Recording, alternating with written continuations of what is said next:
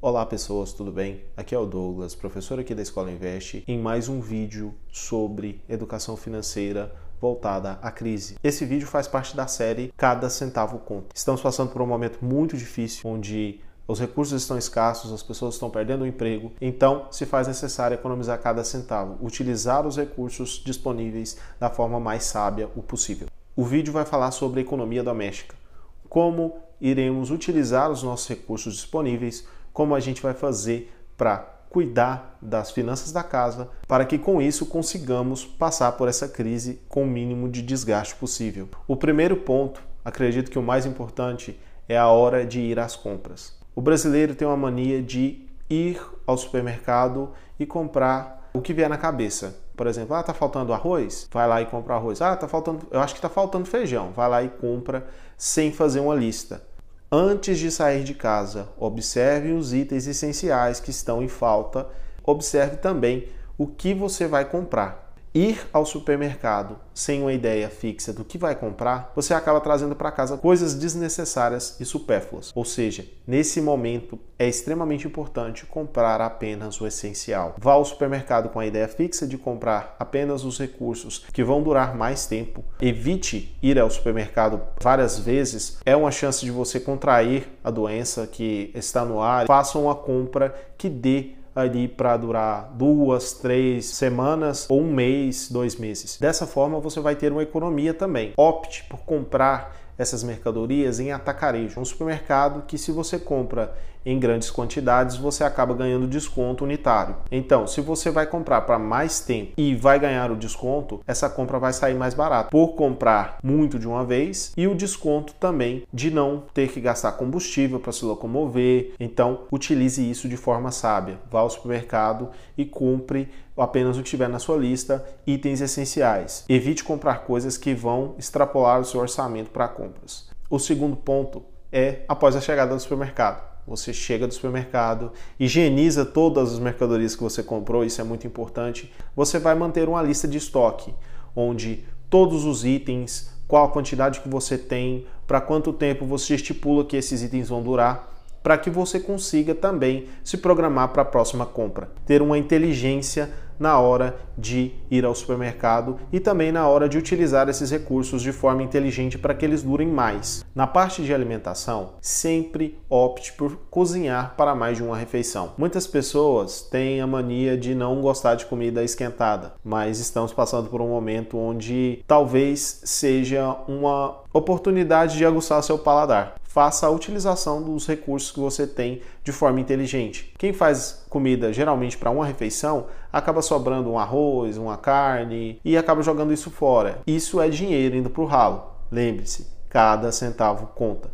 Crie um novo hábito de economizar também na hora de cozinhar. Um outro ponto: contas como energia e água podem ser otimizadas gastando menos. Opte por tomar banho de dia. Geralmente, os dias no Brasil são mais quentes então, se você toma banho de dia, você acaba colocando o chuveiro ou no, na posição verão ou desligado.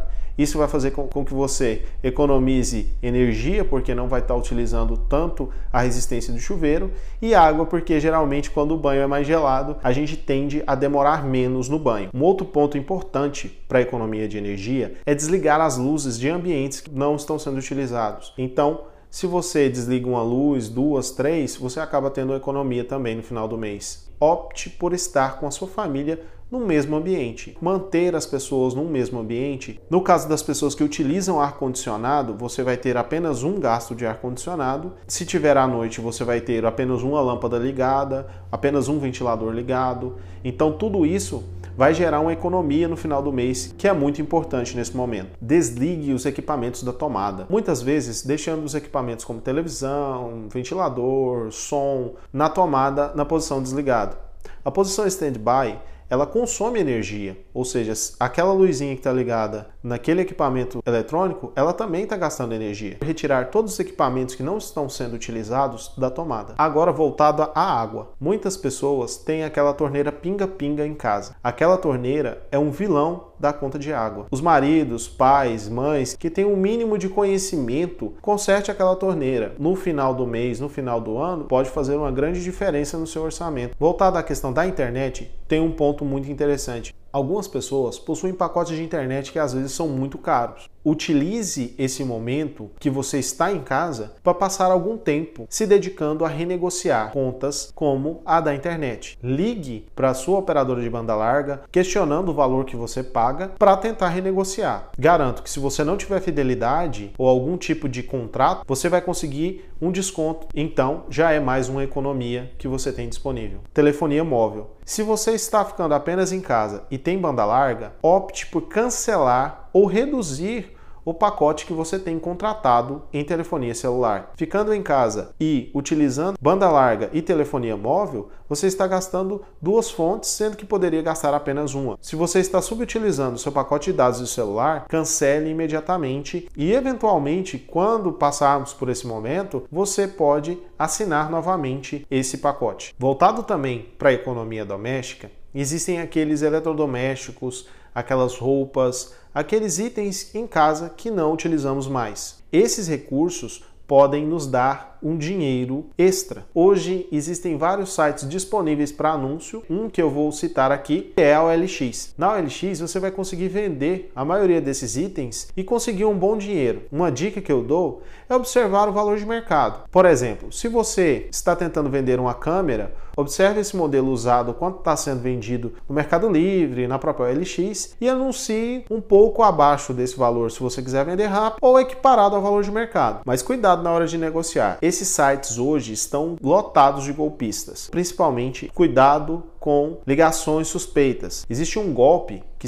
está sendo aplicado na OLX que é o golpe do WhatsApp. Eles clonam seu WhatsApp, ligam uma pessoa após você anunciar, ligam uma pessoa para você falando que faz parte da equipe do OLX, que vai chegar um código no seu celular Cuidado, porque esse código geralmente é o código de autenticação do WhatsApp. Se você passar esse código, ele pode clonar o seu WhatsApp e utilizar isso de forma ilícita para pedir dinheiro. Então, cuidado na hora de negociar também. Opte por lugares públicos se você vai entregar ou se for na sua casa, tome muito cuidado com essas pessoas. Opte por é, não deixá-las entrarem, não deixá-las observarem as suas coisas, porque a gente não sabe com quem a gente está lidando. Só aí, nesse apanhado de ideias, você vai ter uma economia muito importante nas suas finanças pessoais, na economia doméstica.